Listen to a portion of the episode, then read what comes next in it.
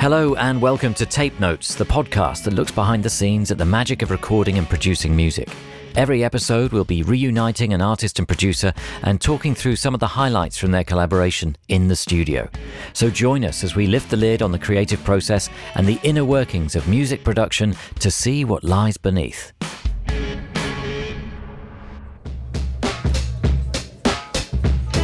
Hello, I'm John Kennedy, and joining me for this episode of Tape Notes are Haim with producers Ariel Rechtshaid and Rostam Batman Batmanglij to talk about how they wrote, recorded, and produced the album Women in Music Part 3. Haim are an American pop rock band from Los Angeles, consisting of multi instrumentalist sisters Danielle Haim on guitar, drums, and lead vocals, Este on guitar and bass, and Alana on guitar and keyboard.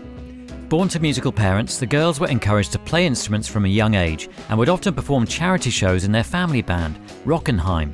Although forming Haim in 2007, the band only became their full focus in 2012 and saw them release their debut EP Forever later that year. Masterfully combining their influences of Joni Mitchell, the Beatles and Santana with Motown and R&B, the EP landed them deals with Polydor and management with Jay-Z's Roc Nation. In 2013, they released their debut album Days Are Gone with producers Ariel Rechtshaid, James Ford, and Ludwig Göransson, all helping develop a more polished, poppier sound. The album reached number one on the UK album charts and earned them a Grammy nomination for Best New Artist. Following an extensive period of touring, including supporting Taylor Swift, Rihanna, and Florence and the Machine, the band returned to the studio, releasing their second album, Something to Tell You, in 2017. Their success continued with their latest album, Women in Music Part 3, released in June 2020, reaching number one on the UK album charts and receiving a Grammy nomination for Album of the Year. Co produced by Danielle, Ariel, and Rostam, the record meticulously balances heavy themes with lighter sounds, borrowing from styles ranging from UK garage to classic rock. Ariel Rechtshaid is an American producer, mixing engineer, multi instrumentalist, and songwriter whose vast career has seen him work with artists from Vampire Weekend and U2 to Justin Bieber and Beyonce. Ariel's first venture into the world of music was as a songwriter and performer in ska pop punk band The Hippos, and subsequently the bassist of indie folk rock group Foreign Born, whom he also produced. His breakthrough as a producer came in 2007 with the Plain White T's ballad Hey There Delilah. The song topped the charts across the world, certifying double platinum in the UK and quadruple platinum in the US. Refusing to be pigeonholed, Ariel continued working with a diverse range of artists, producing records with psychedelic folk rock artist Cass McCombs and Dev Hynes' R&B project Blood Orange. Having cemented himself as highly versatile, Ariel's talents have seen him work with some of the most high profile artists of today, earning Grammy nods for his work with Usher, Vampire Weekend, Adele, and Haim. Rostam Batmanglij is a producer, songwriter, and musician, best known as a founding member of the band Vampire Weekend. Having formed Vampire Weekend in 2006 while studying at Columbia University, he produced the band's 2008 self titled debut album, second album Contra, and co produced their 2013 album Modern Vampires of the City with Ariel Rechtshaid. As the band's eclectic indie rock style earned fans and acclaim, Rostam began branching out, remixing tracks from artists including Jack Johnson, Cass Coombs, and OK Go, as well as writing and producing tracks with Charli XCX and Carly Rae Jepsen. In 2016, Rostam left Vampire Weekend to pursue his own projects, releasing his debut album Half Light in 2017. Now described as one of the great pop and indie rock producers of his generation, Rostam has helped bring to life the music of countless artists, including Frank Ocean, Santigold, Maggie Rogers, and most recently, Haim. Today, once again due to the COVID lockdown, I'm at home in Morden, South London. Danielle and Ariel join me from Ariel's studio in LA, and Rostam joins us from his home studio, also in LA. And what better way to start our conversation than by hearing something from the record? This is Los Angeles.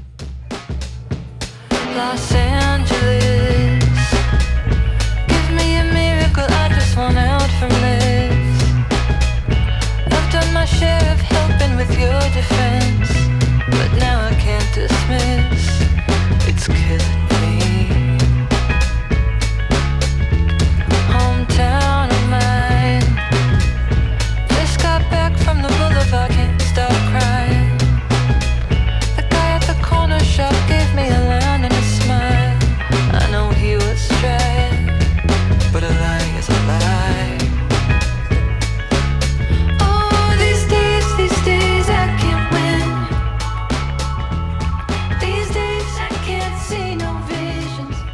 It is Los Angeles by Haim, the opening song on the new Haim album, Women in Music Part 3.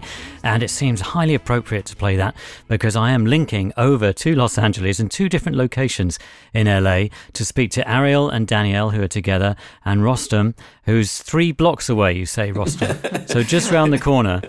And Yes. I'm really excited because I'm really hoping that you're going to open uh, pull back the curtains to a musical community that has helped shape the sound of modern America. That's the way I see it. I mean, the productions that have been coming out of this little enclave of yours from LA have really shook things up and helped kind of define what we've been listening to over the last kind of 10 years or so. I don't know whether you agree, and I don't know whether I'm hyping it up too much, but I, I, I, that's Oh, the way I see it. Totally agree. You hit the nail on the head with that one. no, we're all blushing over here. But I like the idea that you know you're just a few blocks away from each other because it seems to me the three of you have been involved in music making of the different projects that you've been creating, and beyond you is a pool of musicians that you draw on that we can hear on Women in Music Part Three. And I'm intrigued to know how it all works because the impression I have for this new Haim album is that you didn't necessarily say, right, we're going to go in and go and record and we'll have this block of time, because it seemed there were tracks coming out over the last few years at different times, um, and that it seemed that it's an ongoing thing for your scene that you're just constantly creating. And then some of it ends up as Haim, some of it ends up as, as something else. I mean, is this my romanticized view of things? You're not wrong. Um, yeah, I mean, I think there was not a set time like we're going to make this album with these group of songs that we wrote. You know, there were definitely so many ideas that I had in my little GarageBand that, you know, I kind of went away for a couple months and started writing with my sisters and then Rostam would come in and then we'd write on my little GarageBand setup. I like to kind of have that simple setup. I just know it and that's how I've been writing songs and it's been such a huge vehicle in the way that Haim writes songs is every time I try to sit down and play guitar and write a song on guitar, it's very hard for me. So when I got my first laptop and it came with GarageBand, the idea of being able to kind of have drums and have a bunch of little things that you can tinker around super easily to make kind of a sonic landscape or a vibe was so helpful for me as a songwriter. So yeah, when we were first kind of starting to kind of come up with songs, not for an album, just songs, you know, we've talked about it a lot, but the first song that started this whole process was the song Summer Girl. It was actually a song that I started on my iPhone GarageBand, which was something that I figured out a couple years ago. I was like, oh, there's a GarageBand on my phone too. That's so cool. That's so easy. this episode is sponsored by GarageBand. But yeah, I ended up taking this little idea that I had and bringing it to Rostam, and he immediately, it was like a dream. You know, I always find it nerve wracking to kind of take this little idea that I have and kind of bring it to people that you admire and that you love so much. And, you know, I have this thing that, this, that I think there's something to this. And, you know, I remember taking it to Rostam. It was like an immediate, like, wow, this is cool, you know, and then we worked on it. And then Ariel came and yeah, that was kind of the first thing where it was like, oh, this is like a cool thing of working on music with two of my favorite people. And the whole process was just so amazing and so inspiring that I was like, wait, I want to keep doing this. How do I do this? I don't know. And it kind of just, you it know, might be important to mention at the time it was mid June that we were finishing Summer Girl. And maybe my marketing brain started tingling, and I was like, "You guys have to release this song before the summer ends." And then, even before we had finished the song, even before Ariel and Danielle had done the bridge, Paul came in and he started coming up with video ideas. You guys started coming up with like conceptualizing when this video could happen. And I was expecting that he'd be like a few weeks or a few months, but it was like literally, he was like, we could do it on Sunday. And I think it was a Wednesday at the time. And I think part of the reason that song came out so quickly and part of the reason it has the energy and the spirit that it has was because we had to finish it. It was already mid June and we wanted to get something out in the world. And I was like, you guys have to put this out this summer. Yeah, so that's Paul Thomas Anderson, the director, I presume. Yes. Yeah. So he's part of this community He of really creatives. is. He really is. I mean, it, it's clear in the credits. Say when you look at the the booklet that comes with the album, and you look at who does what, it's kind of like, hang on a minute, they're all doing everything.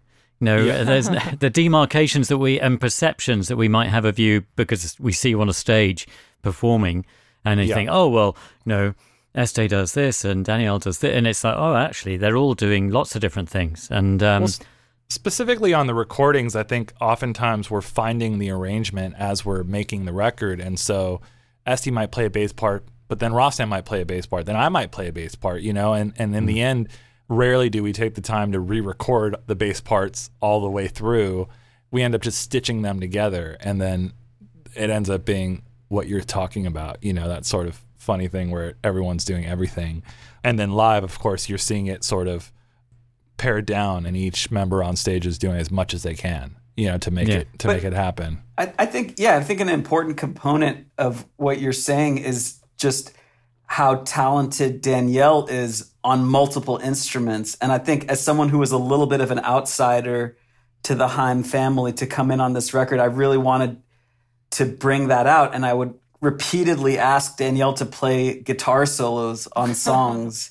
and one of those songs was Gasoline, which is the first song we're going to look at. And Rostam, that is a, a, a master stroke in leading back in to where we should be. So Summer Girl was where this album started, in effect. That's what you were saying, Danielle. Yes. And the kind of laid back, relaxed way that that came about meant that you started thinking about songwriting again and recording again without any pressure or idea that you're actually kind of doing that. It just kind of started up again.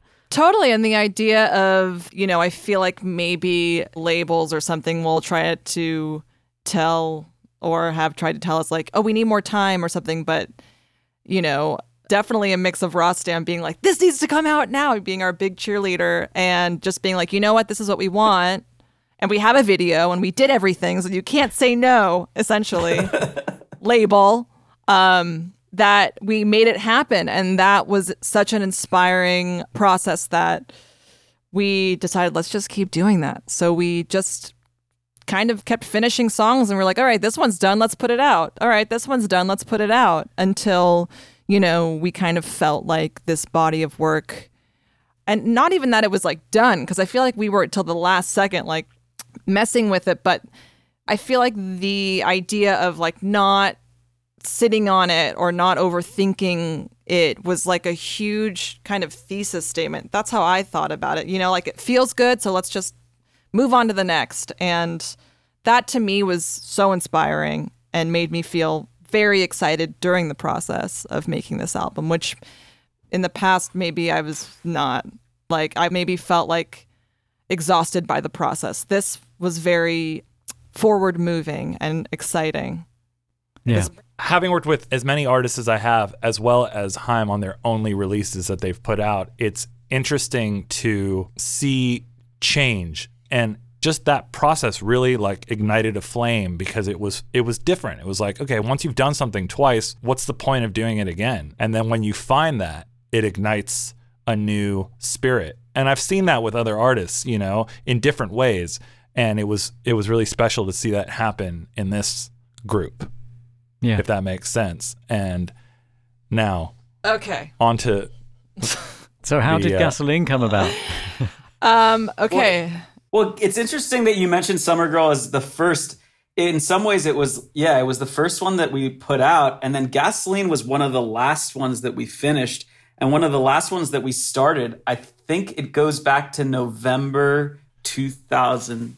19. So we- Not even a year ago. We found the voice mm-hmm. memo exactly in November 2019. Yeah, this record was very fast. It was a very fast process. I mean, soup to nuts. So, like a song like Gasoline, Rostam and Danielle were amidst recording other stuff. Well, I kind of have I feel like I when it comes time to kind of finish an album, I'm always like there could be more songs. We need more songs. There's something that we're missing and I kept saying that to Rostam. I was like, "Let's just write something." And I don't think Rostam, I don't know, you could I feel like you were kind of like, no, we got to finish everything that we have on our plate. And I was like, no, let's just, you know, pick up the guitar. Well, it's true. On any given day, you could either be finishing something or starting something new, and eventually you're creating a huge pile of things to finish. Well, I think maybe what was at the inception of this song was we were recording with a Telecaster for the steps, and we were sort of passing the Telecaster back and forth and maybe taking a break. And I started to play a little riff on the Telecaster, and then Danielle started to sing. And I think we have a voice memo of that if you want to play it. And I kind of usually just sing whatever's coming to my head first.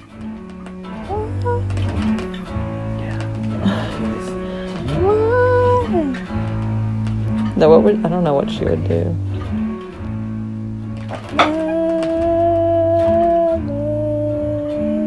This is just me kind of like messing around, finding some notes that work over the chords.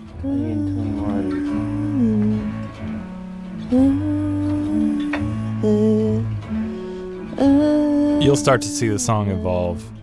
I don't know what I'm doing.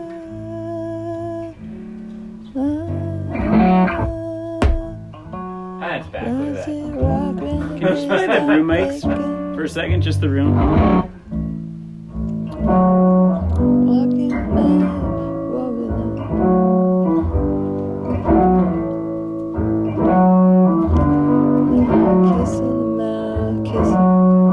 Just trying to figure out some words that are sparking something.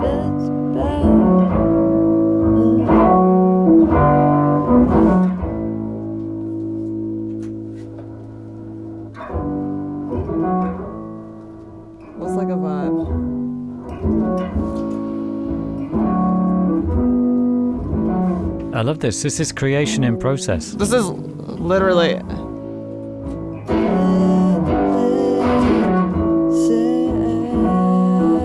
That was cool. which is weird because that's actually I feel like the chorus Yeah. a little bit, but we didn't end up figuring out the chorus until like days later. But I we did figure out the verse Yeah, you could hear like the right now, like a little bit. And then hold on, I'm gonna flip through a couple of these voice memos. Shoot me back. They stop fucking around. Sack attack. Oh, that's cool. what I'm saying. Took you back. Shouldn't have. Something like that. Took you back. What were the I notes? was like, took it. I took you No, it was like for the seventh time. Something like that. there was a like. Shouldn't have. Shouldn't have.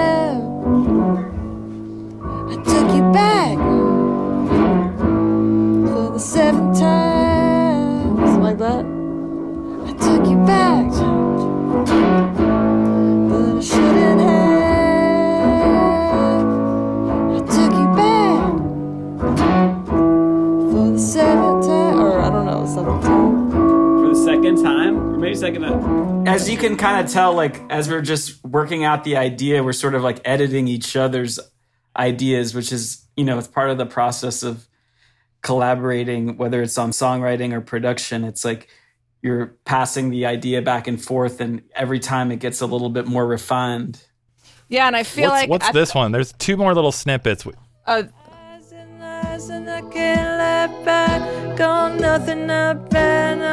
This is titled outro on my phone, Wait, but wait, I think it Hold on. kind of ended up becoming the chorus. Get sad. This is writing the second You know verse. I get sad. What? No, I like I get sad. Aww. Get sad. You know I get sad. And Danielle, are we allowed to say who, like the concert experience that inspired the song a bit? Are we? I don't know. well, I wasn't there, but but I remember that you had just seen Alex G perform at the Fonda. yeah, I just went to go see Alex G. I was like so excited. I, I love his al- all of his albums, but there was one part where he said something like "Hey," and then there was like all this delay, it was part of a song and I didn't know the song actually. He did something kind of like an eh, eh, and then there was like just a delay on like I guess the front of house or I don't know if maybe he was controlling it on his end, but just on this one part it'd be like eh, eh, eh, eh," and then he'd start singing and there wasn't delay and I was like that's so cool. Like I mean it feels like such an obvious. I feel like a lot of people do that live, but I had never done that just like triggering a, a delay for one thing. So I Is had that on the song? Huh? Is there that? Kind No, of- it was my that was my idea when I remember like thinking about like oh, well first of all I feel like when you're writing a song you want the first thing to like really catch you and I feel like in my own weird mind I was like okay Rostam is like sick of me wanting to write the song like I have to come up with something really good on like the first thing and I was like I remember being like I took you back and I was like that's like a cool way to start a song and then of course I feel like I tried actually a really like so long for that first line to be more impactful vocally. I kept being like Rostam has to be like I took you back, like really, you know. talk- and I think and and, And and was like, dude, just sing it, sing it like you know more quiet, quiet, quiet. I feel like I feel like that's a thing actually that Rostam and Ariel are. I feel like it's always like my drumming needs to be more quiet and my vocals need to be sung quiet. No, that's not. I disagree. I want you to play hard. I like it light. Yeah. I like Okay, I like so- I like when she plays super quiet and I turn the gain up really really high so it's just like right on the edge and it gives it that super intimate sound. You took me back, but you shouldn't have. To me it's I don't know. Now It's like a. But I think what what we ended up finding with the Alex G inspiration was that in the album version of that song that Danielle really liked, it was like a totally different arrangement. So it was the fact that she had seen this live performance. I think you had a video of it on your phone and you were like, can we make it like this? And of course, Gasoline, you know, it's its own song. It's not lifting anything other than just like maybe the spirit or the energy uh, was an inspiration. And that iPhone video recording she took of that performance that she showed me, I was like, I kind of see what you're saying, but like, and then I actually, I think at one point I did it for you. I put the delay on the vocal just at the top, and you were like, yeah, that doesn't sound really good. so, But yeah, so that was like in this at Vox, we were kind of messing around while we were recording other songs. And so we went back, I th- Rostam to your house, and I think we were both like, "What was that thing that we started the other day?" I feel like there was something in that, and then we ended up pretty much finishing the song at your house, Rostam, right? And that's what that piano. I think we had the verse and the chorus, and then maybe it was a second day that we got together and did the bridge. Yeah, It was maybe a week later or something. I don't remember. I do remember you coming in and saying, "Let's make it very sexual." and I said, "Sure, Danielle. Whatever you want, whatever, whatever you want to do. Let's." But I remember you came in and you're like, "Let's make this bridge really sexual." People don't write enough about sex. We're watching the sunrise from the kitchen counter. When you're lying between my legs, it doesn't matter. You say you wanna go slower, but I wanna go faster. Faster and faster. that was again Rostam instructing me to sing very quietly. And where was that recorded? Is that just That was recorded That at was recorded Rostam's house. right behind me. Yeah, right, Right. behind in my Rostam. studio that I'm sitting in at this. You can tell by the notation. It's really funny. I feel like Alana's voice has a different notation, which implies that it maybe wasn't recorded at No, she was there. at his house. Yeah, Wait, are you going to was play the harmonies? When you're lying between my legs, it doesn't matter. You say you wanna go slower, but I wanna go faster. That's Este in your left, and so if you if you play those harmonies again, you'll hear Alana on the right side, Este on the left side, and Danielle up the center. You say you wanna go slower, but I wanna go faster. Faster and faster. So that is all recorded in the room that you're in, Rostam, right now. Um, Mm-hmm. And those are the, the recordings that end up on the record. So we've moved on from demo and voice memo. We're now, you know, hanging out but recording the thing that ends up being the thing. Yeah, that bridge. The vocal demo was done in the expensive commercial studio, and then the final recording was done at Rostam's house in my house, in my personal studio. We're watching the sunrise from the kitchen counter. When you're lying between my legs, it doesn't matter. You say you wanna go slower, but I wanna go faster. You kind of, when you listen to that much of it, you do get a sense of like the intimacy and like of the sort of not that my studio or Rostam Studio is like a shabby home studio by any stretch of imagination, but it's not like a ambient kind of live room where then suddenly we, we went and did drums. Well, I guess that sounds pretty dry too. What are the options presented to you? So obviously you've each got recording setups to varying degrees. Where we you, basically have three setups. We have I have a home studio that we're talking to you from right now, which is hmm. just downstairs, and it's pretty elaborate, but it is what it is. It's a bit more of like a kind of keyboard experimental space, you know. So I can see some guitars and some keyboards behind you, and yeah, like Uh, yeah. l- microphones, a lot of stuff. And then I also have this space not far from here that is a little bit more of your traditional kind of live setup space. You know, it's there's a control room with glass, and then there's this sort of old school kind of Sun Record style room. Very simple. And that space also has tape. So That's the right. drums that you just heard were recorded to tape, and that's a big part of why they sound the way they sound. Yeah, I have like an old um, Scully 16 track two inch machine, which for the nerds out there, it's got mic pre's on the actual machine. It's it's a real kind of it transports you a bit. The technology is truly older. You know, it's the same kind of machine you would have found at maybe Muscle Shoals Studio or uh, even Electric Lady in the Jimi Hendrix era, and yeah.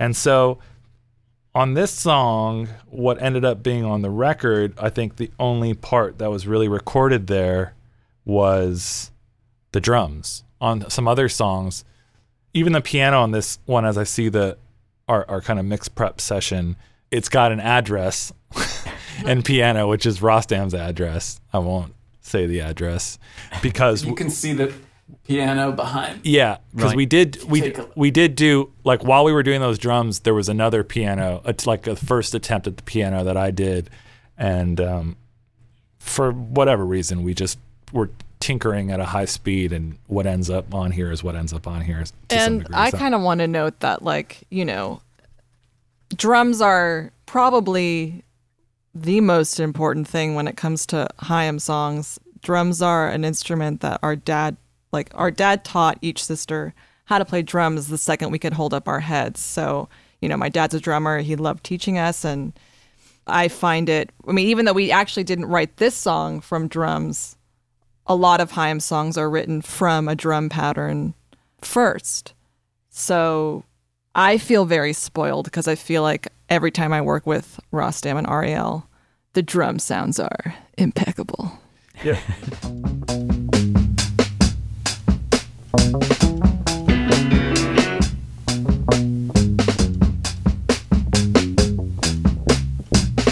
It's so fun working on drums with them because a lot of times I feel like in the past with other people, or it's just the hardest thing to get a good drum sound.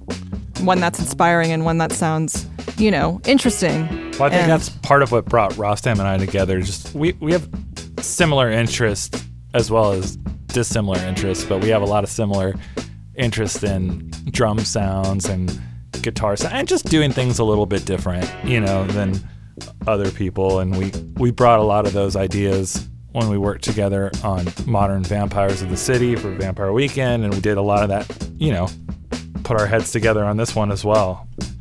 I think in some ways, like what defines producers, whether you have like a super deep engineering knowledge of drums or your knowledge is more of like physical and tactile from how you play the drums.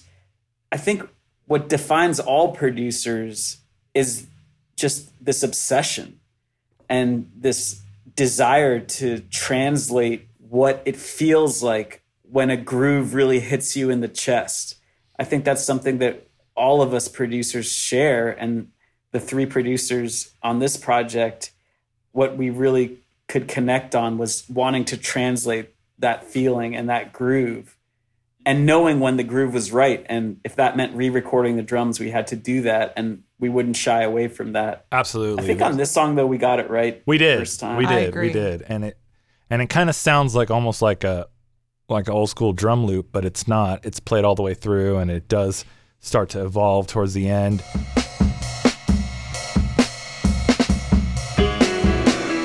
And that's Danielle playing all the all the parts Well, on on drums. She's on drums. Yes, yeah, Yeah, yeah, yeah. that's what I meant. Yeah.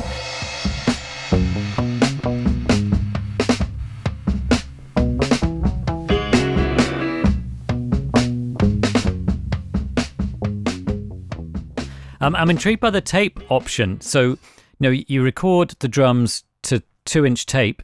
Uh-huh. Is the tape ever an issue? I, I became very, very, very, very, very deeply obsessed with tape early on in my I think that's something that we all share. being obsessed with tape. Yeah, or recording onto tape.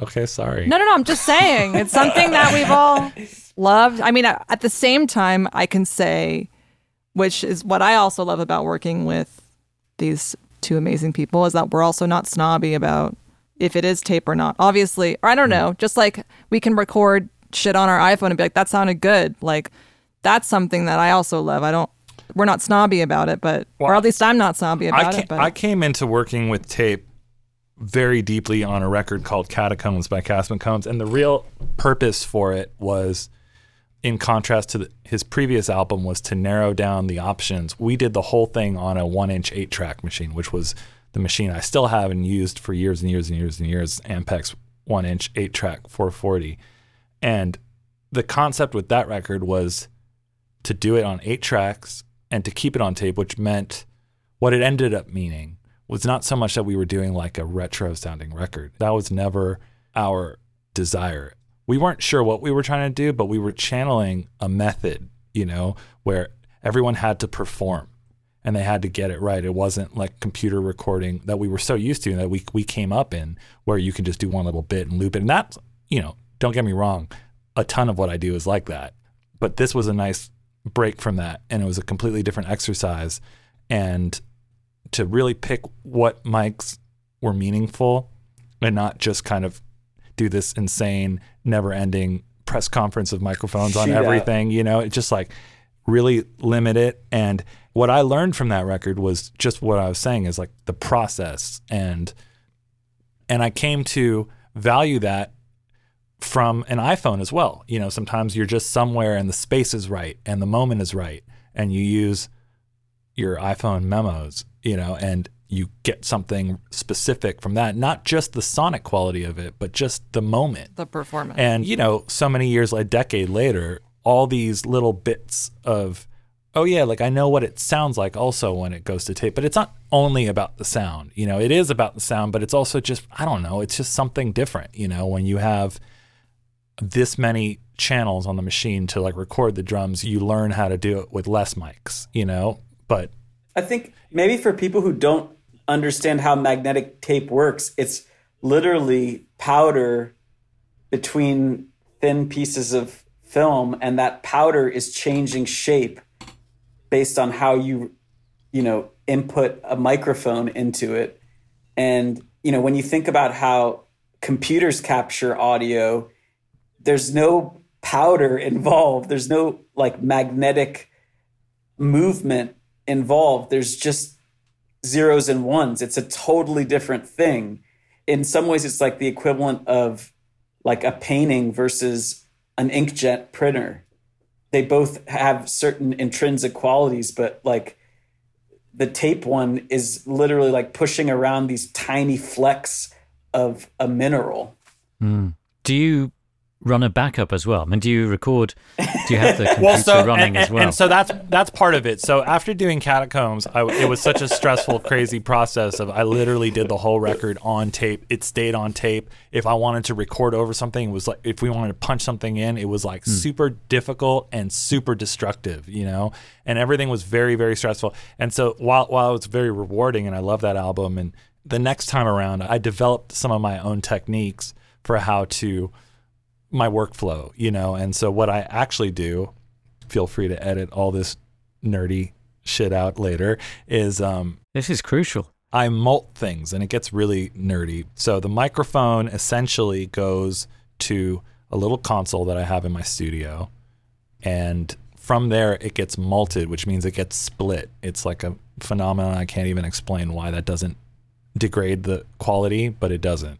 So what happens is after the console, a set of, say, eight tracks goes to Pro Tools. And then at the same time, it's going to the tape machine not from the computer, straight from the mic pre, so fully analog at that point. Then from the tape machine, off of the playback head, so it's recorded and then playing back, it's going back into Pro Tools. So you, what you have is your eight digital tracks recording, and just behind it, because of the physical tape head and record gap, it's coming back on tape. And so I don't think about it much because I'm very familiar with it, but for a long time I would do comparisons, listen to the digital, listen to the tape, which mm. one sounds better. And you know, and I've I've learned what I what I like better.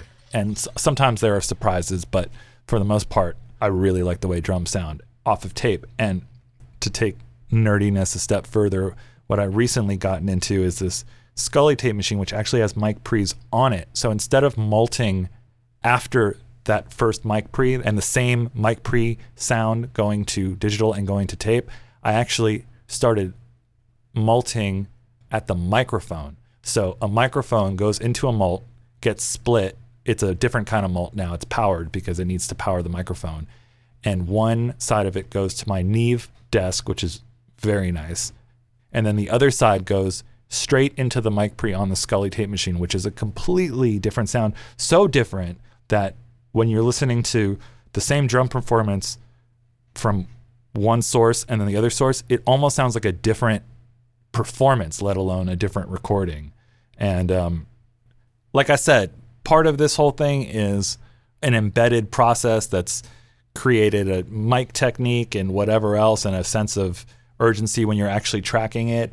But like just a combination of of method, sonics, and also just the inspiration of like happy accidents and weird things that happen when you're playing around with funky old gear just kind of keeps you inspired when you're doing this day to day to day to day to day, you know, like trying things a little bit more counterintuitively or something like why would you go through all this trouble when you could just record it directly into the computer? I mean, it's a fair question. But we, But I'd like um I mean the interesting thing here with this track with gasoline, so you recorded the drum parts straight to tape, but you've got these vocals that were recorded at Rostam's place, um, which sound exquisite. And then you married the two together, presumably, or, or Yeah. ha- did you create a separate performance, play the two in at the you know at the right Well, time, or how did you do it? I mean, like Maybe w- would it be possible to build this track up, kind of, and describe and explain the elements? Yeah, I mean, it, it probably would have been something along the lines of this, to be honest. Like, maybe not exactly, but for purpose of what you're talking about, it probably would have been.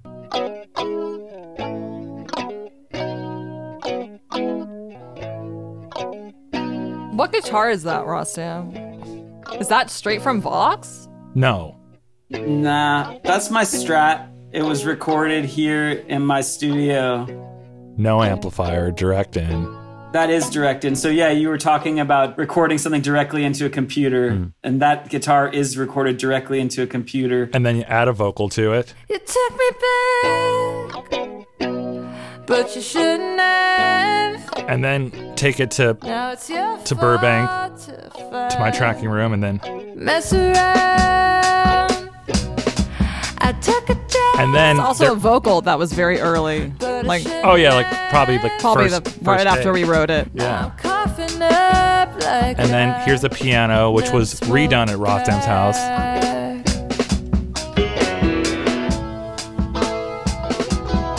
Chorus. Vocals are on different tracks. Let me find them. Here they are.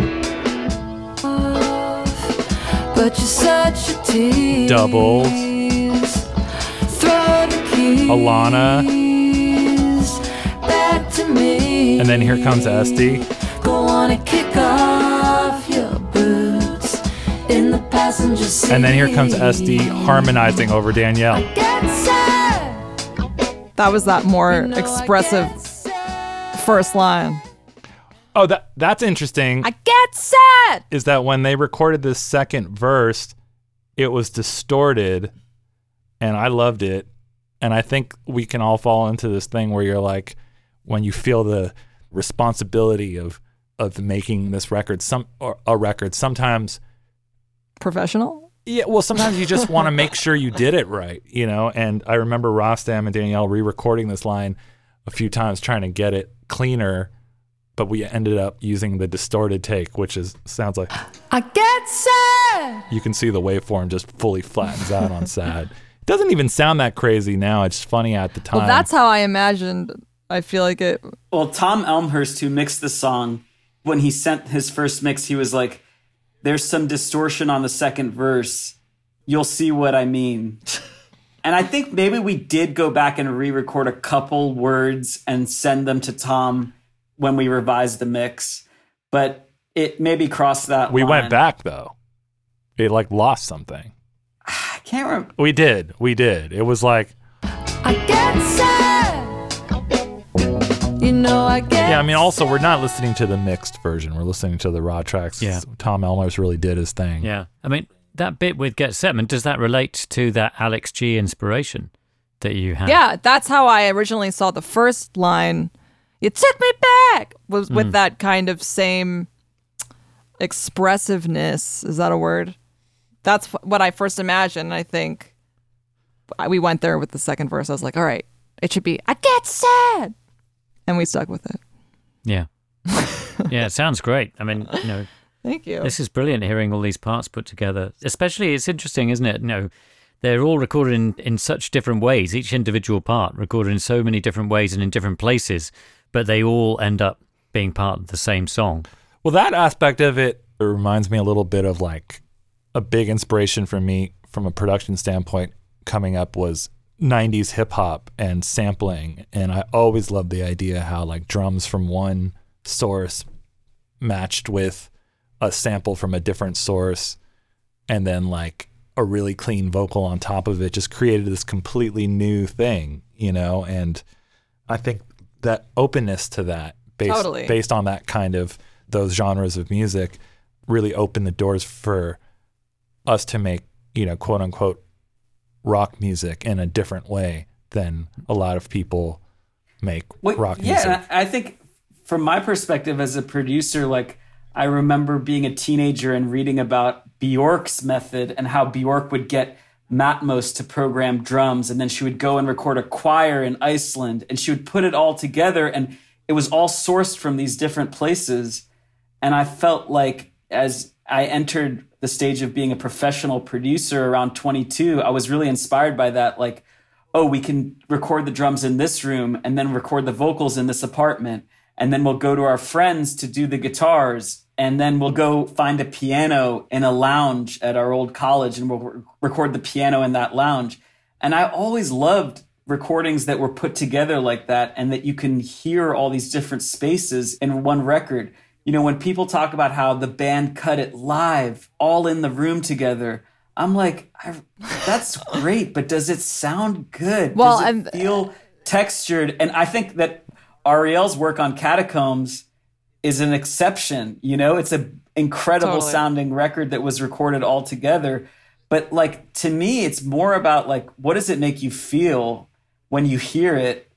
To me, like the traveling between the different rooms and putting that all together in one place. When I hear those recordings, that's when I see all these different colors in my mind. And that's what I always am chasing after as a producer, I think, is is making people like see that kind of those blends of colors and not there's this fear that I have with recordings that it all sounds the same color. That's what I'm always like scared of. I want it to always have like multiple colors on the canvas, so to speak. And I Yeah. think, you know, as Haim, you know, we did that thing that Rostam you're describing. I mean, really horribly. But when we were first making demos, when we were just kind of playing to three people, you know, in LA for five years, kind of opening up for our friends, you know, we would go away and try to make a demo. And we saw these videos of, you know, Petty. Granted, he was like at Sound City and this huge studio, but we had, you know, saw these bands that we loved all in the same room playing. And, you know, for five years, we would save up our all of our money. And every, I think, two years, or we'd go into kind of a studio in the valley and use the house engineer. And we had no idea about how to record anything and always come back with this thing you know we're like oh it sounded cool in the room. And i'd come back and i'd listen to it and i'd be like why does this sound so flat and like really bad? And i didn't understand we didn't understand why is it coming back like this so you know once we kind of figured out a little bit more on how to record and when we were coming up with our first ep like we kind of learned more and more.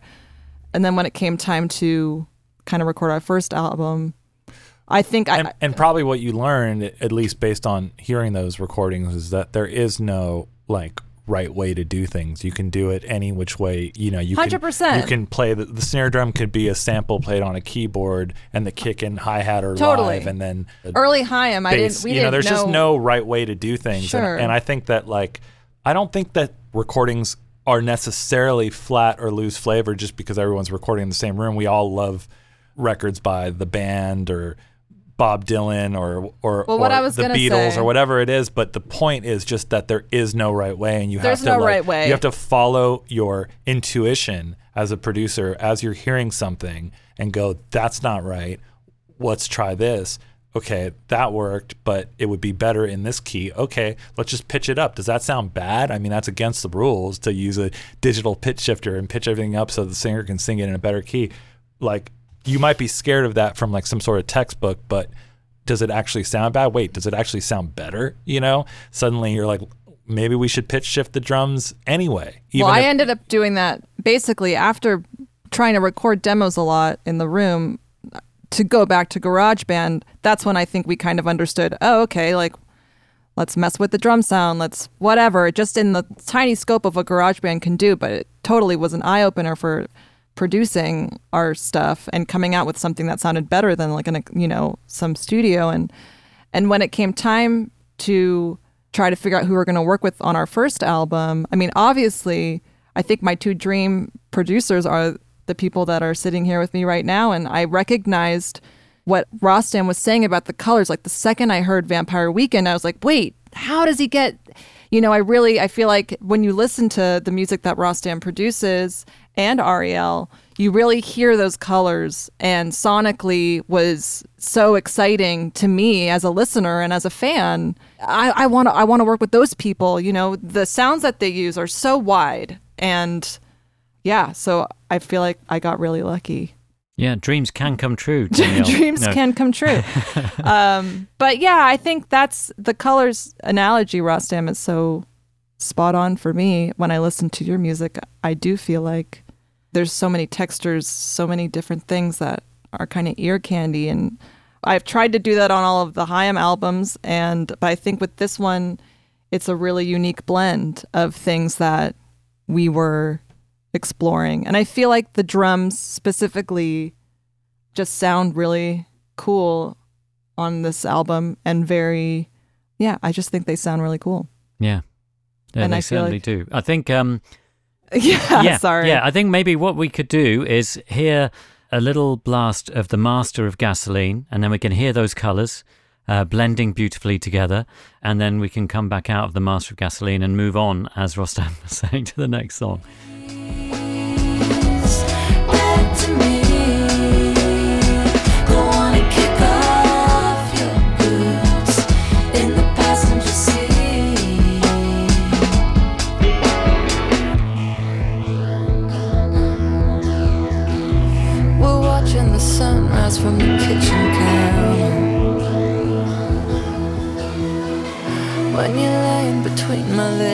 Doesn't matter.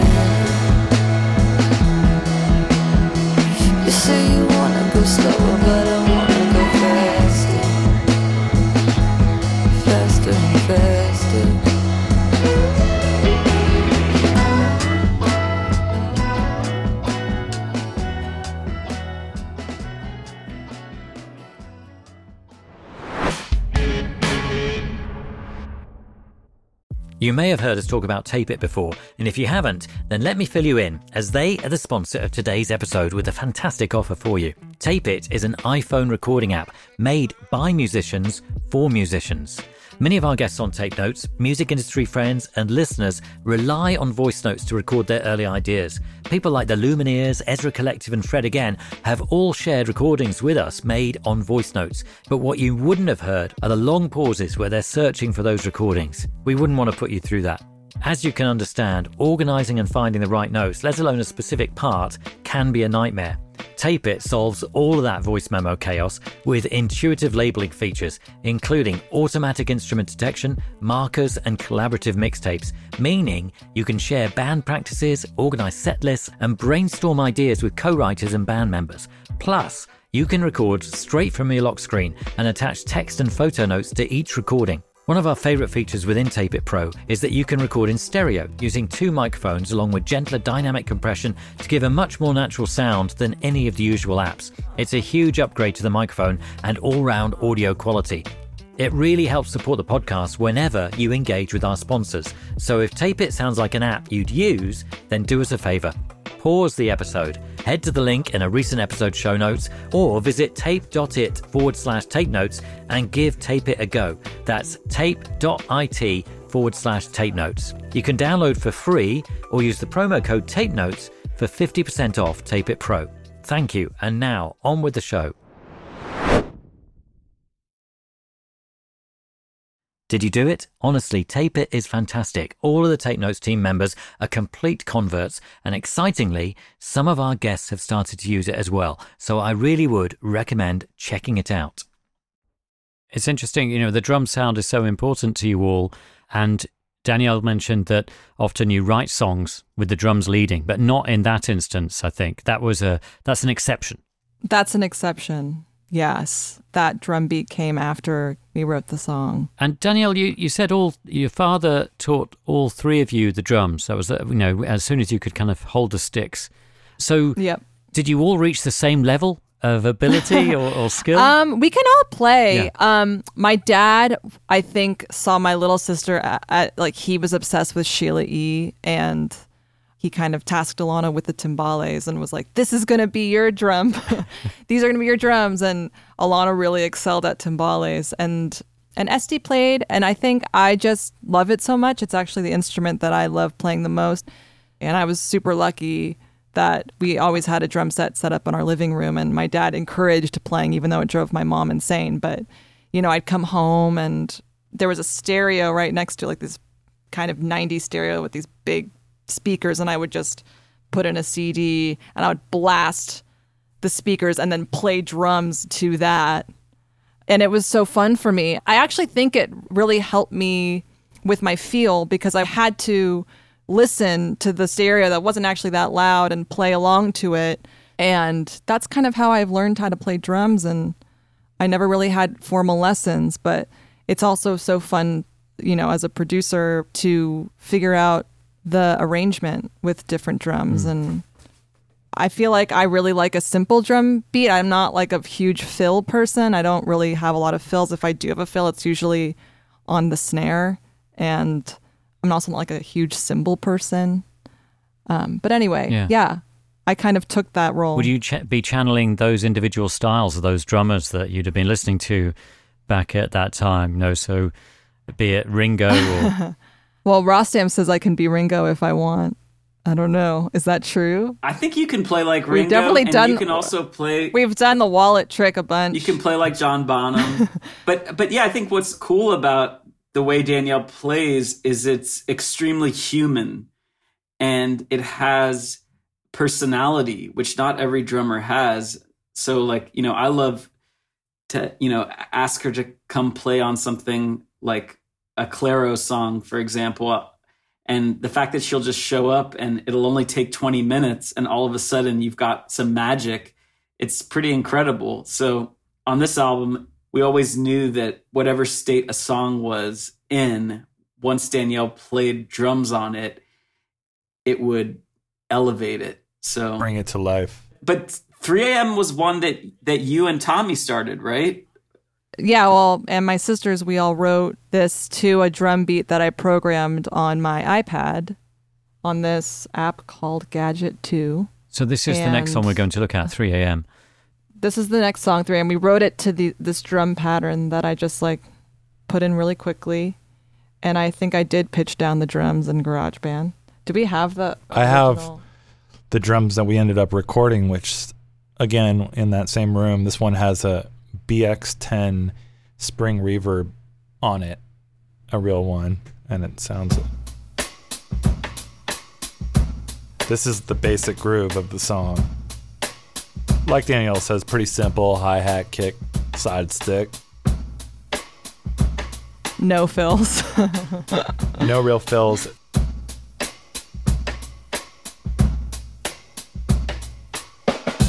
Yeah, there's a fill just on the snare. I actually think that's something interesting, Rostam, that you do a lot is you trying to switch up the drum patterns a lot in songs, which was I always admired because I don't go there, but it does help with the energy of oh, songs a lot of the time. But yeah, But so Danielle, why don't you why don't you say a little bit about the process of starting this one? Because this was one of the ones that I came to much later in the process, and I think you'd gotten pretty far before. Yeah, so we, my sisters and I, and our keyboardist Tommy wrote this song to that drum beat. And the chorus was the first thing that kind of came. And it was, I think I was thinking as we were writing it, like for melody, I was thinking of like what would be a cool guitar line. And I was like, "Bow, bow, bow, bow, bow, bow." I just thought that that could be like a cool guitar line. And then I thought, maybe that's a good hook or something. I don't know. Then there was a, completely different verse chord progression. And we came up with something that we kind of liked, but we kind of like, we always felt like it wasn't right. And I remember taking the song to Rostam and being like, I really like the chorus. The verse, something is like not working about it. And, you know, the chords just changed to a whole different progression. And we worked on a version, Rostam and I, with Oh, for a long I think time. we had a few we, versions. we, a we rewrote versions. the verse like a billion times to this one chord progression. Maybe we changed the chord progression a little bit, but it was always that the, the verse was different than the chorus chords. And it always slowed it down. I don't know, something about this verse that we were trying to write kept slowing it down. this is also a, a song that was totally different up until like three weeks before the, it was kind of due. And we just were like, something is wrong with this song. I don't can't put a finger on it. It's just not good enough. And it was almost gonna not be on the album. And Ariel had the idea of like, why are the chords changing in each part? Like, just have the same chords and let's write something over that. And right when we did that, it was like the energy switched like tremendously. And all of a sudden, it felt like the song clicked. Yeah, this song was funny because it started out as a demo between Danielle, her sisters, and Tommy. It had some really interesting things. Tommy's like a phenomenal keyboard player that comes up with voicings that I definitely don't understand. And even Rostam, in some cases, was trying to figure out what chords it was. And we were just, you know, I did because I wanted to play the chords on acoustic guitar, and I do, and those are on the record, but they're pretty shabby.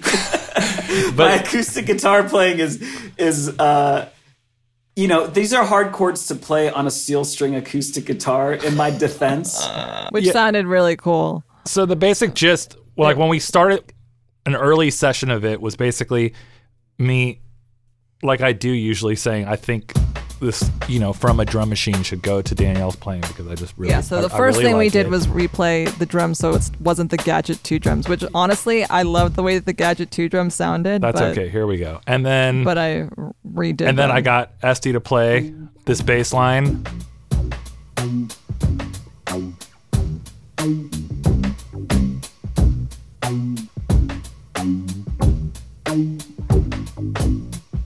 I think I was using the Moog filter pedal. If you saw my selection of envelope filter pedals, you would really think I have a problem. so, it, it every single flavor is just a little different.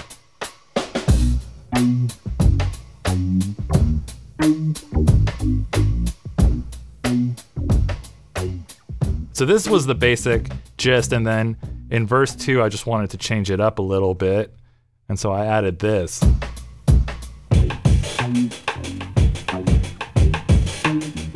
Back to Danielle.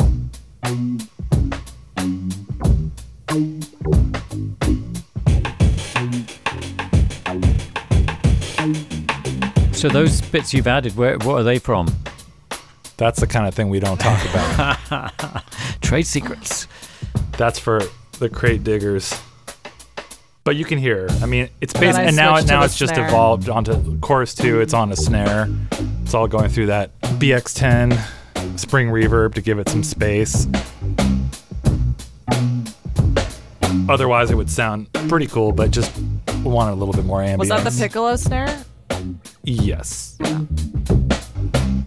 And so I just loved that bass groove. So I just wanted it to just ride Yeah. the whole time. It, it's hard to imagine it was changing over and over and over again. Then we had our friend Benji come over and just jam a little bit. Oh yeah, he came up with some good. Yeah, uh, kind of just guided him and also using some interesting pedals. I can't remember exactly. Not that. Hold on. That is Benji actually, but th- that's the one I-, I cut it up and I I put a low pass filter on it.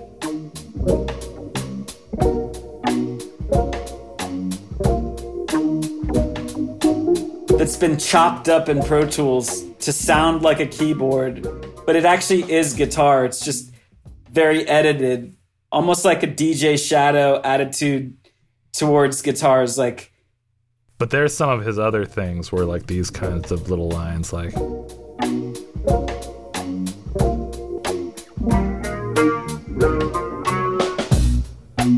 and then so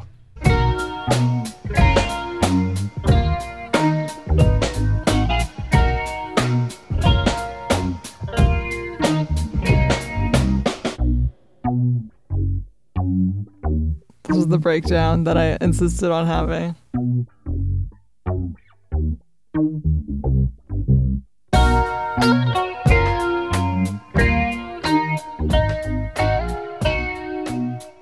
so that's basically Este on bass, Benji playing guitar, and Danielle on drums so far. And then let's throw Tommy into the mix.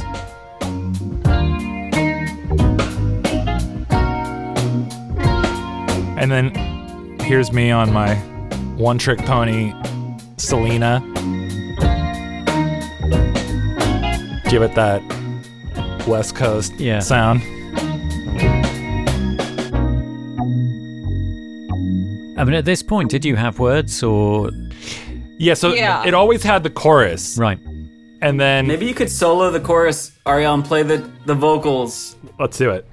The chorus is an ensemble of vocals, so Now you're calling 3 a.m. My head is spinning, pushed off the sheets from my bed, 'cause the phone keeps So would those words have would they have been written to the original drum beat that you had in um, Gadget Two? Yes. This was part of the song that was always there. That the reason why I thought there was something cool about the song. Yeah, was we 'cause kept- of that chorus. Exactly, exactly. And then the verses changed several times over. Bridges were added, deleted, whatever. But what ended up happening is we simplified the song. In the end, we just took stuff away. But um,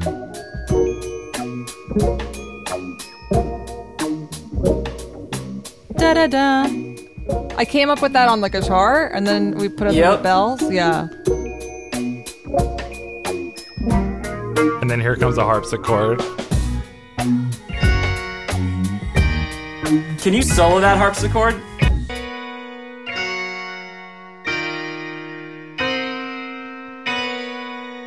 I love And that. there's the Solina on top of it, brings it somewhere else.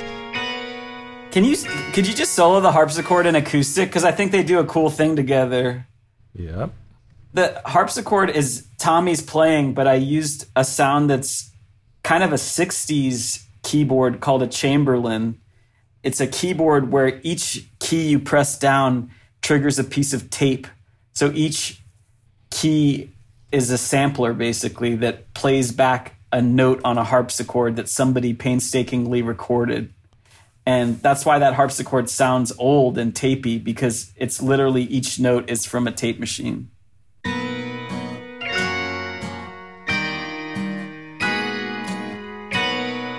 So it kind of conjures up bands like the Left Banke or, or something like that. Yep. Another huge inspiration to this album was The Love Below by Outkast. Right. I feel like his use of acoustic guitar and just guitars in general was super inspiring to me.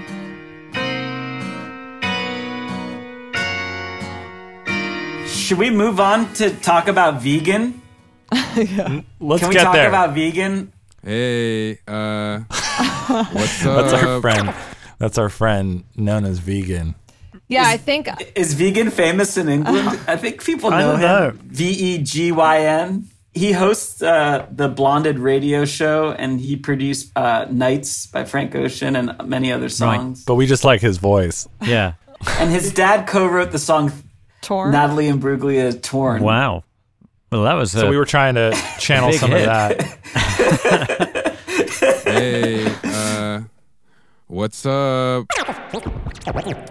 Just calling to see if you're still up, but Did you script him, or did you did you give him pointers? No. So basically, we again, this song was kind of on the cutting room floor, and I was trying to figure out ways to make it more interesting and make it better. And I remember thinking, like, why don't maybe it'd be funny if it's about a phone call, like if it starts out with like a with a phone call.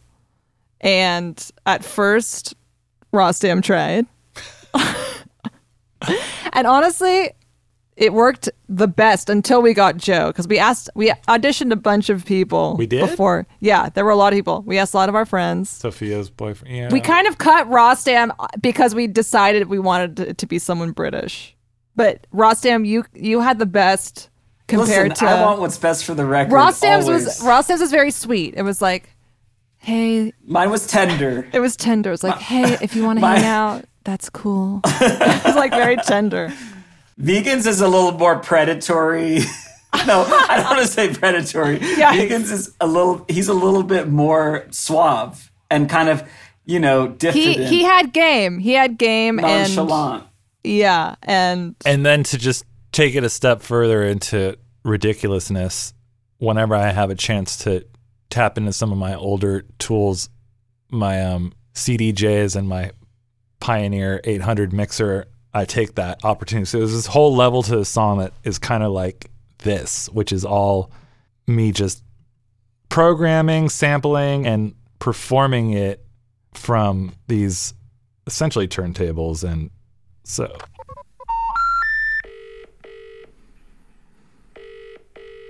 hey, uh, what's up? Just calling to see if you're still up, but straight to voicemail. Uh, Yeah, no biggie. Um, if you're up or whatever, just hit just hit me up. Like, um. So, Ariel, are you saying that you put that onto a CD and put it into a CDJ and just kind of played around with it as if you were kind of scratch or, or you know, Yeah, if I'm being honest, I just put it on a USB stick. You know, yeah, same, yeah, same yeah. concept. same, same, Um, same thing. I love to like right before a song's done, kind of experiment with uh, just like some dubbing out using some of those effects from my brief DJ days in the early 2000s, late 90s. I liked, I loved the effects on those mixers, so I'm constantly filtering and phasing and like performing little textures just to this is all just like a live random ass take. What are you doing? There's also So these are actually drums that I programmed, but it gives it a different quality when you then play it back through. I use my 808, just all this stuff. Hmm. Classic stuff, but actually playing it backwards on the CDJ.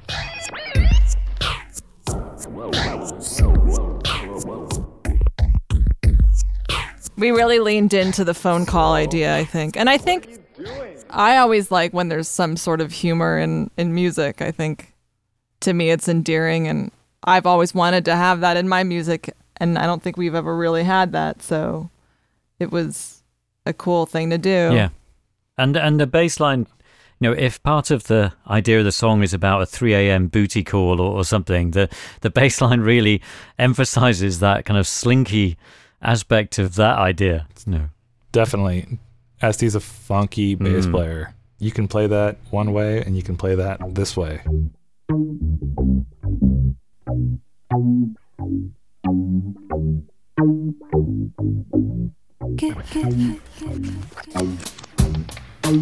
It almost sounds like there needs to be a stretched out ambient trip hop version of this for 20 minutes or something.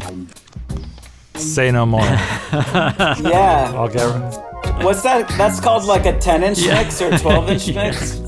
Yeah, it's fun to listen to it like this. It's,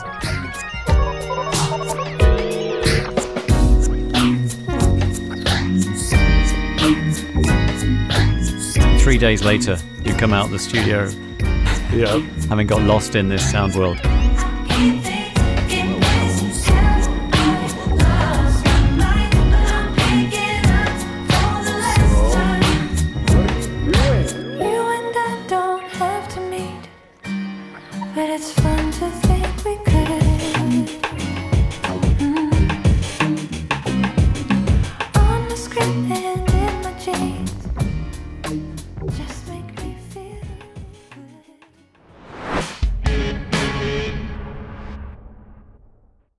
So, the third song we were going to look at is The Steps. How did this one come about? Well, It started on a day when me, Danielle, and Ariel were at Ariel's spot, his home spot, and we tried a, a bunch of different ideas that day. And then I think Ariel went upstairs to do something, and Danielle was like, "Let's try and write something real fast." Like That's like Danielle my, always wants to. She's like, "Let's I'm- start something real fast." I'm greedy. Well, it's also a good method of not trying to force something that's not. I give her full credit for that. Something that's not like just coming together. We tried a bunch of ideas, and there were some good ones, but it's like, yeah, they're recorded. Let's keep trying until something happens. And I remember actually hearing it through because this is not like a proper studio. It's just downstairs at the house. I heard it through the floor, and I was like, "What is that?" Yeah, and I think we were actually like we were all gonna go to dinner. Maybe Ariel was like going to get ready, and that's when I was like, Rostam, let's just come on, like quickly, let's grab a guitar, let's let's, let's do something, let's do something, come on, before we get to go to dinner, like let's just oh, let's just put something down. So we plugged in the guitar. I can't remember, was it just from the guitar?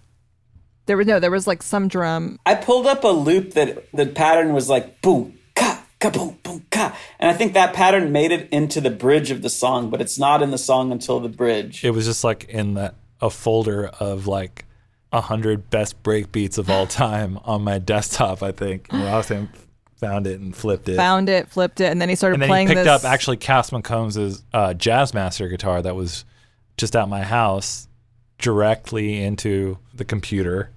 Yeah, and then we basically just wrote the verse and the chorus like melody in like three minutes. I don't even. It was like super quick. It was one of like the first things that I sang.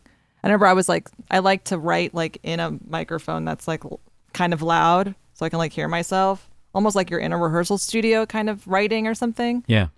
And um, yeah, I just remember that first thing was like, down, bang, bang. It was kind of bratty and I think from an early stage, we, the first 10 minutes of working on this recording, we had the drums, the guitar riff, your lead vocal, and then I think also your harmony, which was like Yeah. a big part of that song. I wish I had the original. It's somewhere on the computer. The original, those four elements: drum loop, guitar, lead vocal, and this like whacked out, like tuned high harmony that just seemed impossible to sing. That we later Later, forced Al- Alana would sing. Yeah, But yeah, so that happened. And then honestly, we didn't think about it. We're like, all right, we did it. We wrote like this thing. Let's go to dinner. and truly forgot about it. You know, I feel like as a songwriter, sometimes you really, I mean, at least me, like I, I have to record everything because then I can come back to it and be like, hey, there was something in there. Because in the moment, I feel like I talk myself out of liking something or talk myself out. Like, "Ah, I don't know, maybe that wasn't great or. It's always easier to like something that you have nothing to do with. And I remember being obsessed with this little bit that Rostam and Danielle had done. I loved it, and I would listen to it, and then I remember I'd you know flip onto the radio, and then I'd listen to it again, and I'd be like, wait, this is, something's wrong. It's not the right tempo. It doesn't feel good. It's like it's one of my favorite things I've ever heard. I don't know. It was such a short little bit, but it was already there, you know, and um, I pretty much made Rostam and Danielle both worried about me and hate me because I hijacked this song for a long time, just driving myself crazy Yeah, we myself went from like forgetting about the demo to then rediscovering it, and my sister's being like, "Wait," and Ariel being like, "Wait, that's that's really good. Something about this is good," and then being excited about it, and then working on it. I think for like five days straight, being like, "Okay, whatever's happening in this demo, we can't beat it." Then Ariel taking it for how many months? Oh, it was a long time, but I mean, I It didn't was a work on it for, for many months at a time. I just knew it wasn't right, and And then us. I don't- I, mean, I can speak for myself. Like, I got so sick of the song, and I actually fucking hated the song. So, how possible is it, Ariel, do you think you could find any of those elements that you were talking about? Like, you talked about the four elements that were recorded really, really quickly in like 10, 15 minutes. Um, I mean, if you can't find them, um, could I you illustrate them, them. by um, the bits that ended up on the song? Well, Ariel, maybe just if you dig up that version that you sent, but Mute Buddy's piano that got added later. I have a version, but it's already, if you can imagine, like three months in or something. you know, I don't know where. This song took on so many different shapes, uh, and I've truly wrote it off. By the time like the tempo slowed down to, I don't even know what the BPM was, but it was very slow. I wrote this song off as like, all right. or- But what I was going to say is that I think I wasn't happy with it, despite what Rostam and Danielle might tell you. But I was really, really struggling to try and find it. And I guess I had completely explored slowing it down and discovering that that was definitely not going to work, which I take credit for forcing Rostam at gunpoint essentially to only have one choice but to speed it up. And that's where we ended up. Right. Rostam saved this song. Well, what ended up happening is that I had this loop that I made in 2013. It's just a drum part that I concocted in Ableton. And I dropped it in the song. And all of a sudden, the song felt like it could be faster. And it felt like we had been scratching at the surface of this kind of punk Rolling Stones concept. And then all of a sudden this drum part that I dropped in added that not added but it took that punk Rolling Stones idea to the next level and it pushed it a little further and I remember being like well what if it went faster and Ariel saying something like but you know it can do that now because now it has a different drum part altogether and I've never heard it with a different drum part so yes let's make it faster so we were kind of like we all had this demoitis for the of original that drums. pattern. Yeah, exactly. I think it was like the pattern of drums. I just didn't feel like that pattern could be faster without being cheesy. But real quick, can you play the punk drums? Well, uh, hold on. Tell me. can- here comes a version that was a little while in, but what I can say about it is it's the original drum pattern of the song, and whether it's the exact tempo or not, I can't tell you. But it's the tempo I know that I did not like. So that's the original guitar, and that maintained all the way to the final version. Yeah. So that's the guitar that you came up with when Ariel popped upstairs to or downstairs to, to get ready to go out. And this was this was the drum pattern. Boom, ga, kaboom,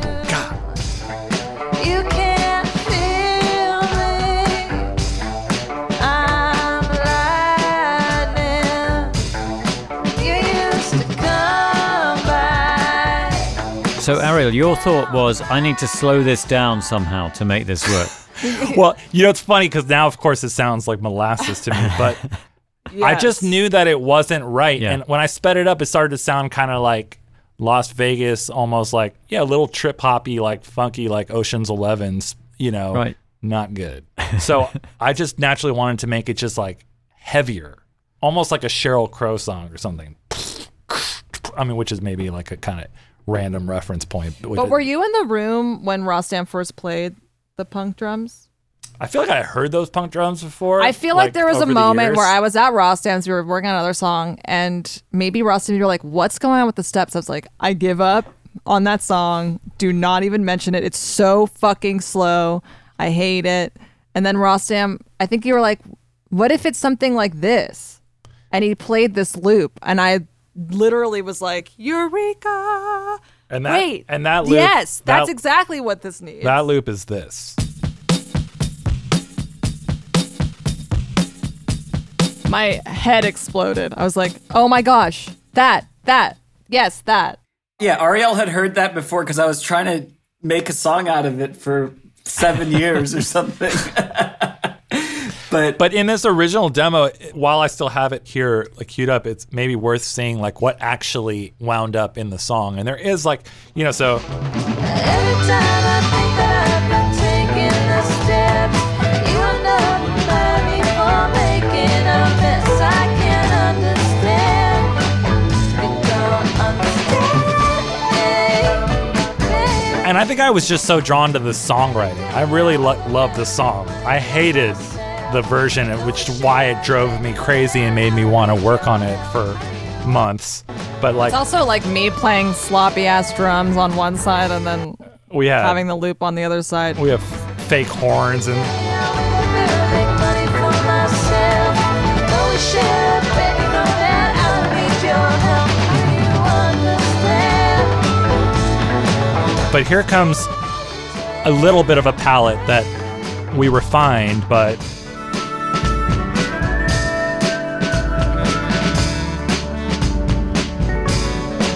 And again, that is Danielle playing twice. It's like double drums.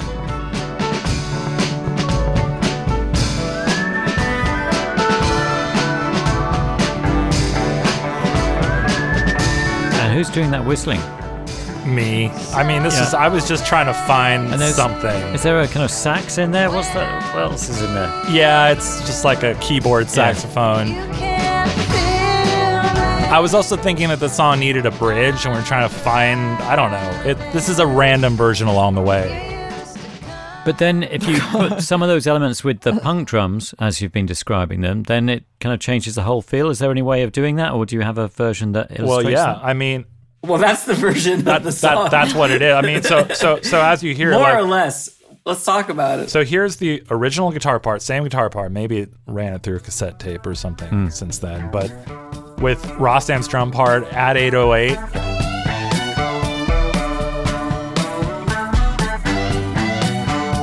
That's an early acoustic guitar that's probably somewhere in there. So, baby, when I'm near you, No, actually, Ariel, that acoustic guitar is the 12 string. That was added the same day Danielle added that kind of southern rock riff. But there was, I guess what I mean is acoustic guitar was added earlier on. That was a kind of a breakthrough day. So after we added the punk drums, then adding those kind of block chords and adding Danielle's Keith Richards style southern rock riff, that kind of took it to another place again. Right. I Remember, I there was a version when I played the punk drums, and then you recorded on your iPhone. Yeah. Oh God, I'm starting to have trauma flashbacks. Yeah, yeah. We went through a lot of, I thought that sounded cool. and It definitely made us believe in the punk drum part more. I mean, also me trying to figure out what because I ended up playing that part on drums and trying to understand what is even going on in that loop is very hard. I tried the best I could at the time, but it's a very weird pattern. Do you have my interpretation of what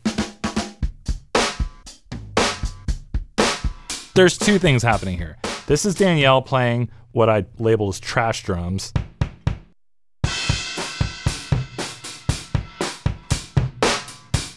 And that's her playing a snare on top of it just to accentuate it because the one mic without that snare added on just was a lot of hi hat and not a lot of backbeat. So, and then there's like a kick drum overdub. A lot of overdubbing. This is a bit of like this is one pattern. But I would have never come up with this part on my own. It's No. it's a very weird drum part. And, and Ario, actually, can you bring in the Danielle stuff and then put the punk drums on top of it. Uh huh. I think that's ultimately what's in the song. There's more. This is like essentially what you're hearing. There's some more stuff kind of supporting it and very, very, very subtly lifting it, which is this whole drum part right here.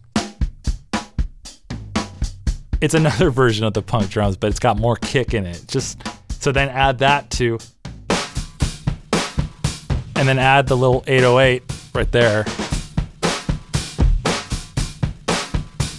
And then in our quest for trying to figure out how bass is going to work, I tried all kinds of things, and there was this SH101 that seemed to make the uh, final bit. That kind of goes with the kick drum. It's just subtly outlining the uh, root notes because anything less subtle than that we found to be like It just made the song too cheesy. So the, the bass guitar is harmonizing with it.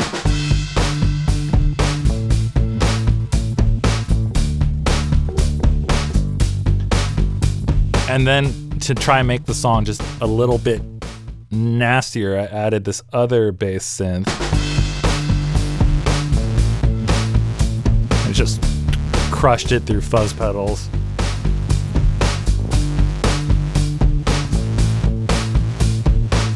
And then to take it a step further into nastiness, we added Cass McCombs. And I remember the mixer thinking that was cassette guitar because it just sounded so messed up, but it was actually Cass guitar.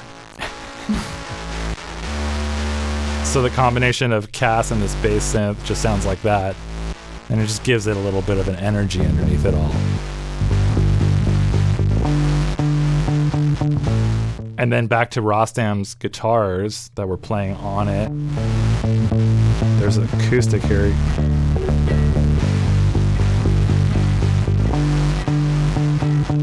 Oh yeah, and then there's also God, there's all these little elements, isn't there? There's an organ, a farfisa, and another organ. I can't remember which one it is.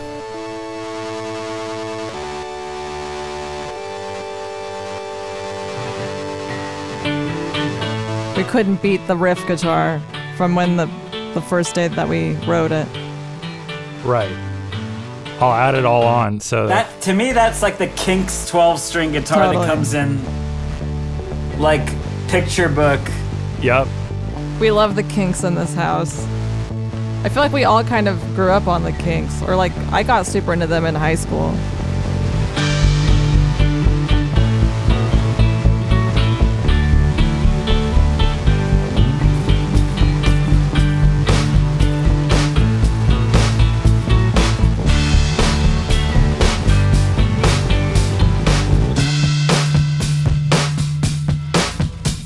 You'll hear like it, it'll break down to the original loop, and then Danielle will come in.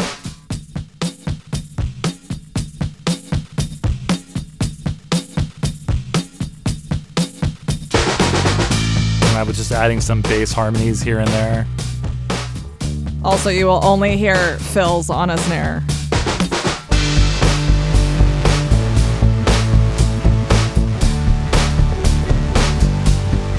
It's interesting hearing all these different elements broken down like this because it, it it's almost like you've got different eras of rock music coming together to create this. So it, it has a kind of classic feel, but it has a classic feel from various different eras, be it 70s and 80s, and there's a kind of new wave thing, there's a punk thing, and uh, and, and then there's the Kinks thing. Every track is meticulously labeled punk drums, trash kit, garage kit, whatever.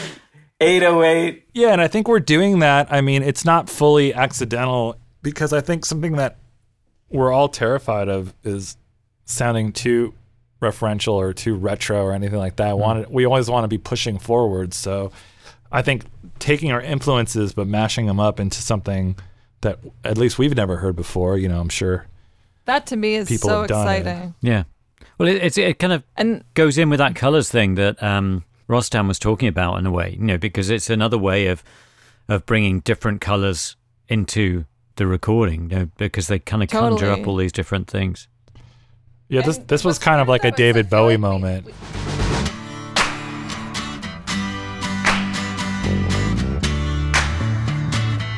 Yeah, it Space Oddity maybe was a little bit of an inspiration there. No, I was gonna say that I feel like you know we, even though we're you know different ages, from different. Well, Ariel's from the. I guess you're not from the Valley. I'm from the Valley, but Ariel's from LA. But um, I do feel like every time we reference something, we pretty much always know what each of us are talking about. I feel like we kind of have this similar musical encyclopedia of things that we've heard or are inspired by or that have moved us in the past or I found drums from one of the early, early versions in the final bit. It's here, it's in the bridge. Check it out. Here it comes.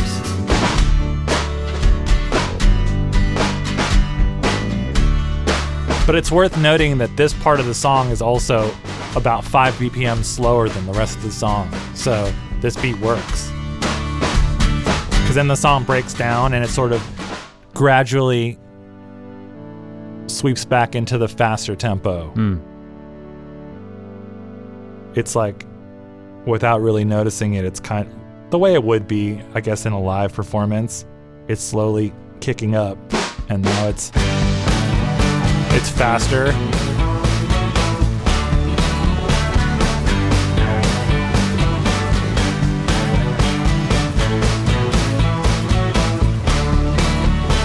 Here comes one of those snare rolls.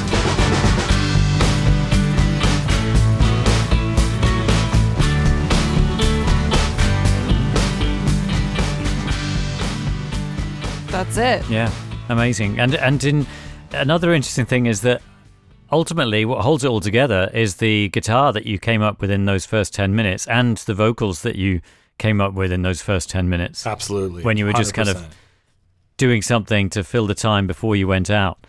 Well, I think that's what makes beating a demo so hard is when the randomly the things that you first come up with just fit so well together. It's hard to beat it. I think. Yeah, that's definitely the Rostam and Danielle special is what's holding this whole song together. And the huge, huge challenge, and it, and it's not just with this song. It's been many songs I've found, at least over my career, is preserving the magic and like whatever the uh, charm of the original spurt was, but giving it, you know, reaching its potential without losing what was actually good about it. Because so often, and I'm guilty of it too, you listen back to the, and I'm sure people would feel this way about hearing old Fleetwood Mac demos or or Beatles demos or whatever. Also, where you hear like the demo, you're like, whoa, that was better than the final version.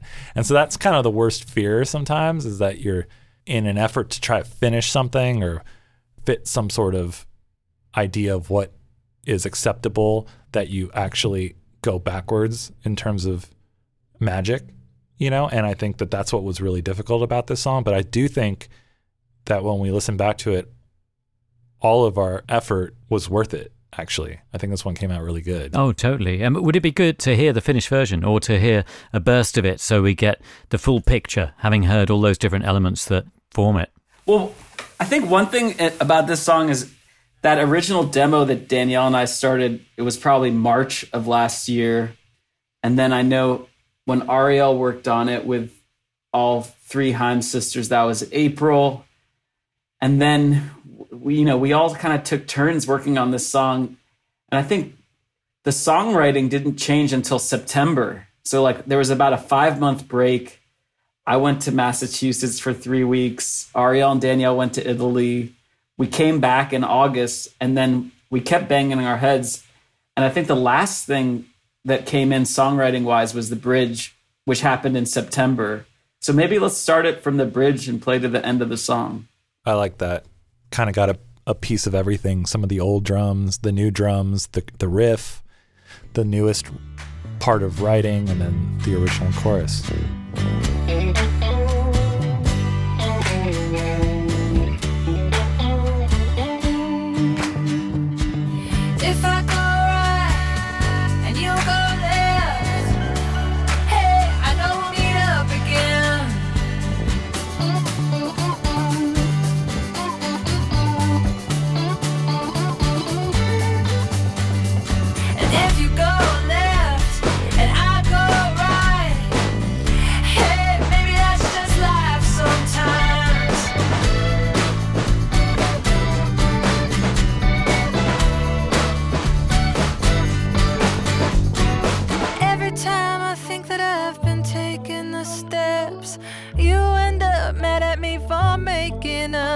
A mess. I can't understand why you don't understand me, baby. And every day I wake Yeah, so the production of the song was definitely a struggle. Yes. But sometimes I think songwriting and production are kind of tied together and they kind of go hand in hand. And sometimes if you're not, if you feel like you can't make a song work production wise, There's something wrong it with the can be because the songwriting needs more. How do you get from really hating something, Danielle, uh, to having been turned around and somehow starting to like it? Well, I loved it when we first wrote it. And for those like first initial five days of working on it, I remember like literally doing like kicks in the air when the when the chorus came. Like a, it felt like it really like hit you in the face, and I love that uh, with the chorus specifically. And you know, with the high note, you don't understand me. It, like just seemed so cool to me. Yeah, and then I find a lot of my favorite songs are kind of the problem child. This was definitely a problem child on this album. On our first album, our song The Wire was a huge problem child. We re recorded it a billion times and I hated it for a minute and I've come around and, you know, I love that song. And yeah, with this, it really did take a toll on, I think, all of us, but um, it really was that kind of new energy of these drums that turned the whole thing around and all of a sudden it clicked and it worked and yeah i love the way that the song turned out Yeah, fantastic. And then it realized its full potential. yeah Yeah, that's so good. Um, we're going to let you go in just a moment, but there are a couple of regular questions we'd like to ask everybody who comes on Tape Notes. Um, one is a piece of kit. Do you have a favorite piece of kit, or do you have a piece of kit that you cannot work without?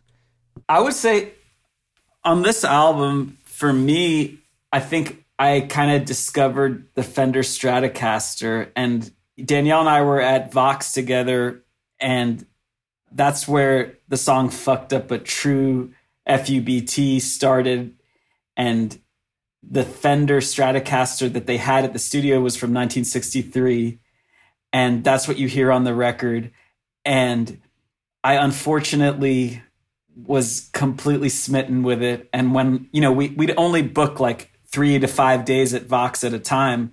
And then we'd come back and take everything we recorded and, and work on it further. And I just couldn't part with that 1963 Fender Stratocaster sound. And I had to get one.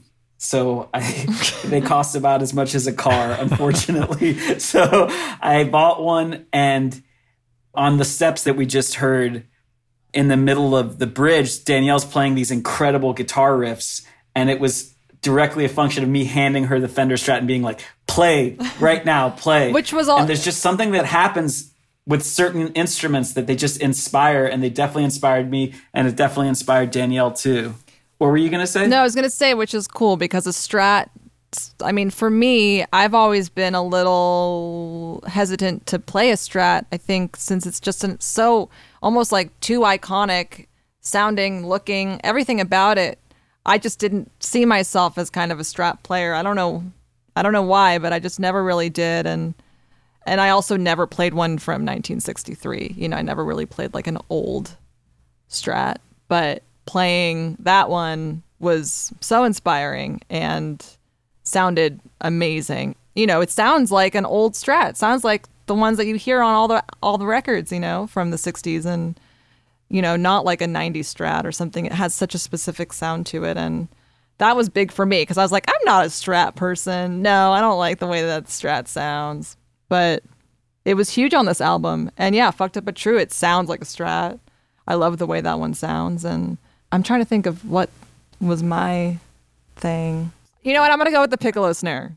That's what I'm going to go with because I think that snare pops up a lot on this album and it's usually pretty ringy. And it's also a sound that if you would have asked me 15 years ago, like, are you going to have this sound on your album? I'd probably be like, no, absolutely not. But it's a sound that I, the last couple years, kind of fell in love with when I would hear it on something that maybe might sound like it from the 90s, I, I really started to like create. I'm like, oh, that's such a cool sound. Actually, I love that fucking sound. And I feel like it really, to me, uh, gave this album some umph. And I love it. Excellent. Do you have any piece of equipment, Ariel, that you particularly favor or can't work without? amongst all the really fun stuff in my arsenal, like these tape machines and old drum kits with low kind of ringy kick drums and high pitch ringy snare drums and guitars and Pioneer DJM 800s and everything else and synthesizers.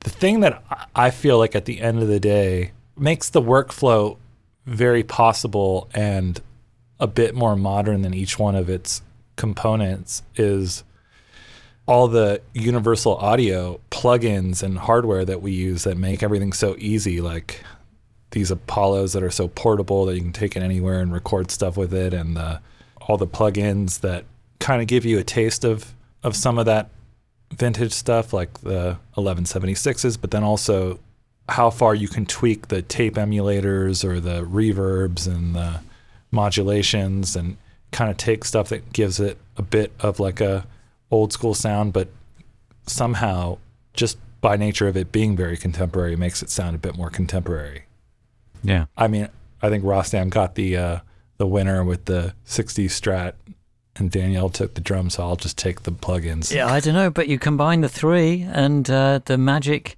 can be captured and created. So, you know, it's a good thing. And that's why the, it took the three minds to create Women in Music Part 3 in some ways.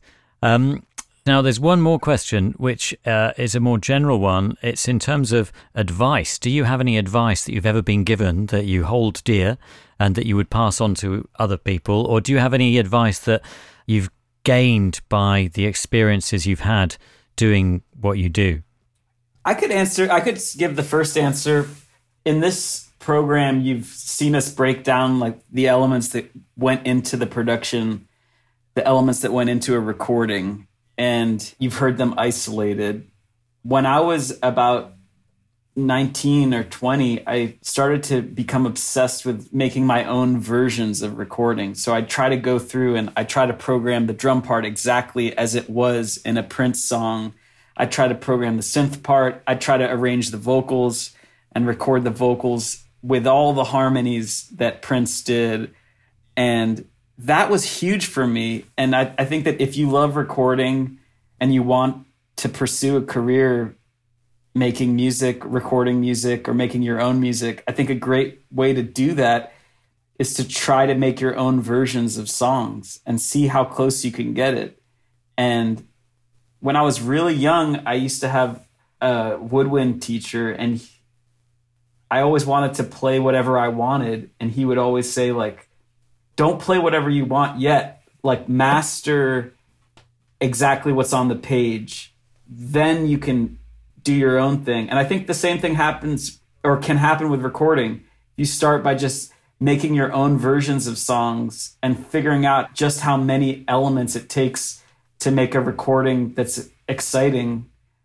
Then it'll be easy to go to the next stage, which is to make your own recordings that are totally original. Hmm. Yeah, it's a really good point. And one that, you know, Picasso, if we take Picasso, you know, we regard him as a great master, but he even spent, even in his later years, spent time copying the other great masters, still learning, still intrigued by how they achieved what they achieved. And so he would go to the gallery and work on his own version of some old master, trying to unravel that mystery. And yet, you know, obviously he too was a master. I mean, do Ariel, Danielle, do you have any advice that you've picked up on? I think it's been interesting hearing Danielle about your experiences, you know, with your sisters playing for a long time and feeling that you weren't necessarily getting anywhere, weren't reaching people despite playing all the time and, you know, saving money, trying to record, get record and not knowing, not having that extra input that could have maybe steered you more speedily to the ends that you were going for. But at the same time, it probably stood you in good stead. Well, looking back, you know, I feel like Haim, as a band, we were kind of coming up at a time when musicians were starting to just make music in their bedroom and release it and then get a record deal. And we we didn't understand that concept. You know, we again like our favorite thing to watch as kids was this program called Behind the Music.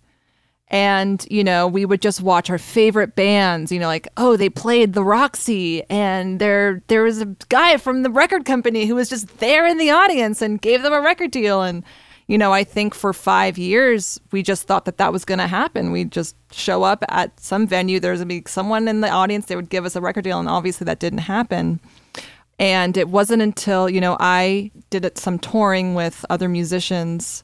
You know, I was in the backing band for this guy, Michael Runyon. And then I ended up going on tour with Jenny Lewis. And from there, I ended up going on tour with Julian Casablancas from The Strokes and his solo project. And I remember trying to figure out the right time where I would get, you know, Julian kind of like was chill and I'd be like, hey, you know, I was such a huge Strokes fan. And when I first heard the Strokes, I feel like that was one of the first times, you know, I must have been 12 or 13 where I heard something and I remember thinking part of the reason why I love what I'm hearing is obviously the songwriting is amazing, but sonically it like sounded so cool to me and I couldn't understand why, you know, oh, it sounds old, but it sounds new and it sounds, oh, wait, it sounds kind of distorted and his vocals are distorted and, and you know, that was probably one of the first times I understood what production was or you know sonics where was when i first heard the strokes. Anyway so i remember asking julian sometime on the road you know i have this band and we've been playing around and i don't know like how did it happen you know y- you guys sounded so good out the gate like is this it like holy shit that's like the dream of and i would you know i, I was just how did you get those sounds he's like you know what it took us a long time to understand. And he was like literally saying what I was feeling, like, oh, it's taken us so long to understand, you know. And he, I remember him saying, like, it was a lot of room mics, like things that I was like, okay, room mics. What, what is a room? Okay, uh, you know. And he gave me little tidbits, and he said, you know, you should just stop playing. Like, I know you guys play out a couple times a month. You spend a lot of time rehearsing. Like, you guys should really buckle down on your songwriting and your songs. Make sure your songs are amazing, and and try to get a good recording. And I took that advice. And the second I got home, you know, that's when I got my computer and I was like, all right, I'm going to try and figure this out, try to write more songs. And, and looking back, you know, I'm so happy that we spent all that time just kind of playing out to no one. Cause when it came time, when I was at in Brighton for the Great Escape, you know, we had played so much that as a band live, we really were tight. And obviously we had so much more to learn too at that point, but it did give us a huge, a kind of a leg up live, you know. And at that time, everything kind of aligned that we had this recording that felt fresh and cool, and our songs were getting better, and and the live kind of coming at this exact same moment. And I really think that that really helped us. So, yeah, I mean, advice. I don't know. I think for me, just listening to a lot of different music just listen like that's my favorite thing to do is just to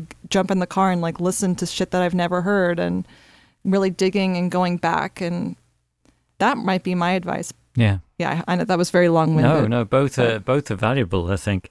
I think it's uh, it's really interesting, and often sometimes you know bands get that moment where they're performing in front of, or potentially performing in front of the person who could give them their break and sign them up, but they've got no experience behind them. They've got no chops, for want of a better term, and that opportunity doesn't go anywhere. It isn't taken up yeah because they, it did they're not good it enough. did give us a it did give us a leg up when we were at south by you know and there were some you know not saying there's no right way to do anything mm. you know but i feel like because there were some bands maybe that hadn't really been playing out live but maybe caught some fire on this music that they released but when it came time to seeing them live maybe it was a little bit not all there. And i feel like the opposite was true to, to, for us. Like we just couldn't get our sound right.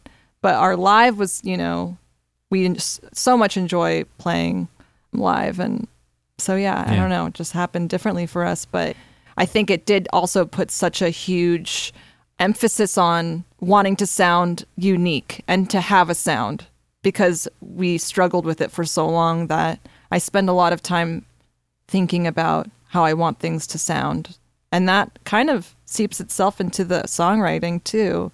Yeah, and to, But in, yeah. in effect, developing a, a producer's ear as well, you know, which means that you produce your own records as well alongside these Yeah. people. Ariel, do you have any advice for anybody?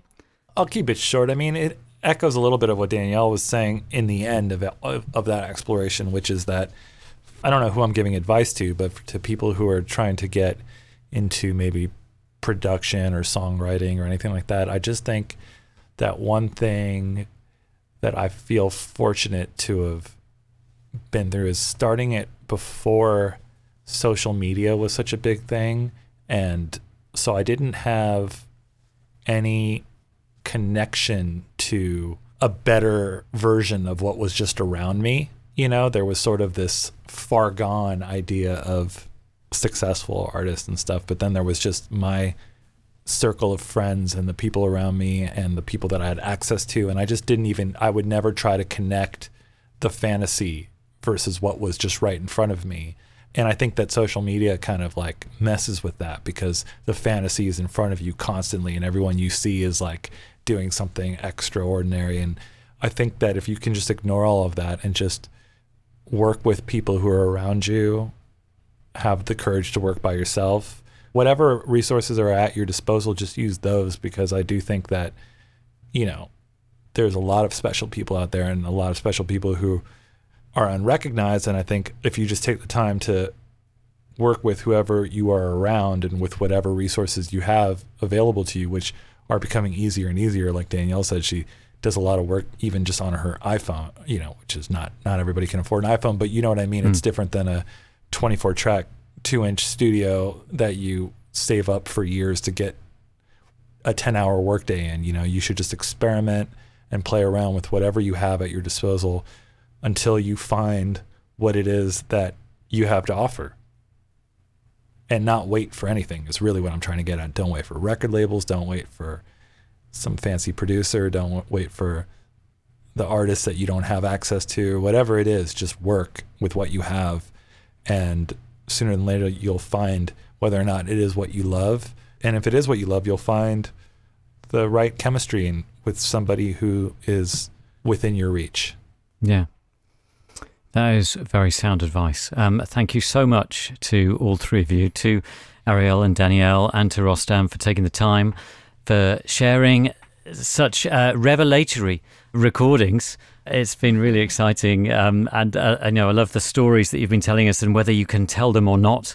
No, that's always really exciting um, when we feel as if you're allowing us into your world, and you really have. And, and we've got a little window into this uh, amazing musical community that you were part of. Um, and we will play another selection from the album, a, an outro track.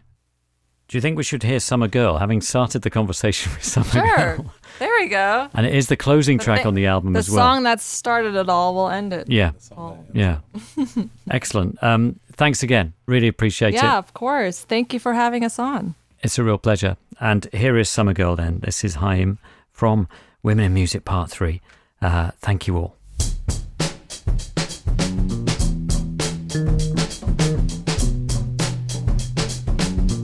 Thank you for listening. We hope you enjoyed the episode. If you have a moment, do tell your friends and leave us a review. It all really helps. Thanks to those of you who have already donated to the show. I'm just one part of the team that brings you tape notes. It relies on your support. If you'd like to donate, please head to our website. To ask a question on a future episode or find out who's coming up, head to our socials and on Instagram you can see pictures from the recording sessions for each episode of Tape Notes. Thank you for listening. Until next time, goodbye.